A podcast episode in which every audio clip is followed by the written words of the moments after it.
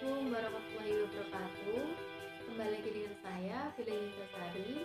Di sini saya akan membahas tentang syitah, mudorobah, musako, muzaroah, dan mukobaroh. Nah, terus videonya ya. Oke teman-teman, kita akan memasuki pembahasan yang pertama yaitu shirka. Shirka adalah kesepakatan antara dua belah pihak atau lebih untuk melakukan usaha bersama. Nah, kedua belah pihak ini bisa perseorangan, bisa suatu badan hukum, bisa perusahaan, dan syirkah itu sendiri hukumnya mubah. Nah, yang selanjutnya yaitu ada rukun syirkah. Rukun syirkah itu ada tiga. Yang pertama yaitu kedua belah pihak yang melakukan kerjasama harus memiliki kecakapan dalam pengelolaan dana. Nah, yang kedua yaitu objeknya harus halal dan diperbolehkan dalam syariat. Dan yang ketiga yaitu akadnya harus jelas dan harus diperbolehkan. Nah, yang selanjutnya ada syarat-syarat syirkah. Syarat-syarat syirkah itu ada lima. Yang pertama, yaitu modal harus berupa tunai. Yang kedua, ada pihak yang akan berakad.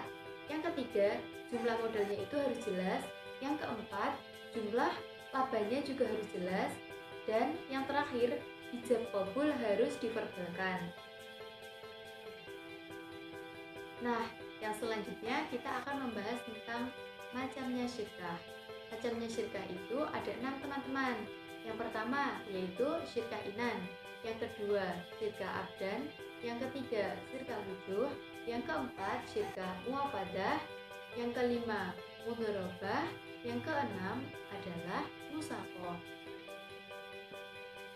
Yang pertama yaitu syirkah inan.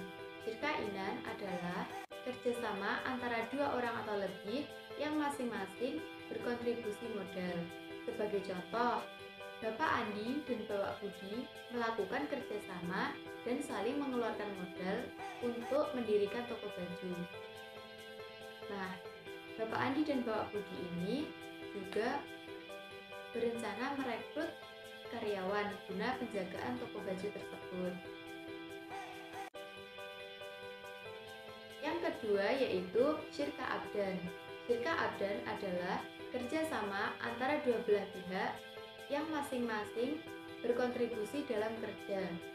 Nah, contohnya yaitu nelayan A dan nelayan B melakukan kerjasama untuk menangkap ikan di lautan secara bersamaan. Nanti hasilnya akan dibagi rata buat Bapak A dan buat Bapak B. Nah, yang ketiga kita memasuki syirka wujud. Syirka wujud adalah kerjasama karena didasarkan oleh kedudukan, keahlian, dan rasa saling percaya. Sebagai contoh, Bapak Andi dan Bapak Budi melakukan kerjasama dengan Bapak Hilmi karena dirasa Bapak Hilmi lebih pandai dalam bidang perkomputeran. Seperti itu. Nah, yang keempat yaitu syirka muafadah.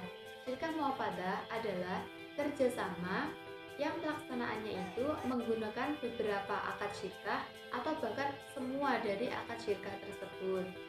Nah, yang kelima yaitu mudarobah. Mudarobah adalah kerjasama antara dua belah pihak. Pihak pertama menyediakan modal dan pihak kedua akan mengelola modal tersebut. Sebagai contoh, Bapak Andi memberikan modal kepada Bapak Budi untuk membuka usaha laundry. Nah, nanti hasilnya atau labanya akan dibagi sesuai dengan kesepakatan yang telah disepakati di awal. Yang selanjutnya yaitu rukun-rukun mudarobah. Rukun mudarobah itu ada enam. Yang pertama, ada pemilik modal. Yang kedua, ada pengelola modal. Yang ketiga, ada akad. Yang keempat, ada modal atau malnya. Yang kelima, itu ada amal. Yang keenam, itu ada labanya. Yang selanjutnya yaitu syarat mudorobah. Syarat mudorobah itu ada lima teman-teman. Yang pertama yaitu modal harus berupa uang tunai. Yang kedua harus ada orang yang berakad. Yang ketiga jumlah modal itu harus jelas. Yang keempat yaitu jumlah laba itu harus jelas. Dan yang terakhir yaitu yang kelima, ijab kabul atau akadnya itu harus diverbalkan. Nah, yang selanjutnya yaitu musakoh. Musakoh adalah suatu kerjasama antara pemilik kebun dengan pengelola kebun dengan perjanjian bagi hasil menurut kesepakatan yang telah disepakati. Nah, yang membatalkan akad musakoh ini ada dua teman-teman. Yang pertama, ketika penggarap tanahnya itu tidak mampu bekerja atau sedang sakit. Yang kedua yaitu salah satu dari orang yang berakad tadi ada yang meninggal, jadi akad boleh dibatalkan. Nah, yang selanjutnya kita akan membahas tentang muzaroah dan mukabaroh. Muzaroah menurut bahasa artinya penanaman lahan. Menurut istilah, muzaroah adalah suatu usaha antara pemilik sawah dengan penggarap sawah yang hasilnya dibagi menurut kesepakatan yang telah disepakati. Sedangkan mukabaroh adalah kerjasama antara pemilik lahan dengan penggarapnya. Nah, perbedaan yang mendasar dari muzaroah dan mukabaroh adalah ketika muzaroah itu benihnya dari petani, petani itu sendiri. Nah, sedangkan mukabaroh itu benihnya dari pemilik tanah. Nah, mungkin cukup sekian dulu penjelasan yang saya paparkan.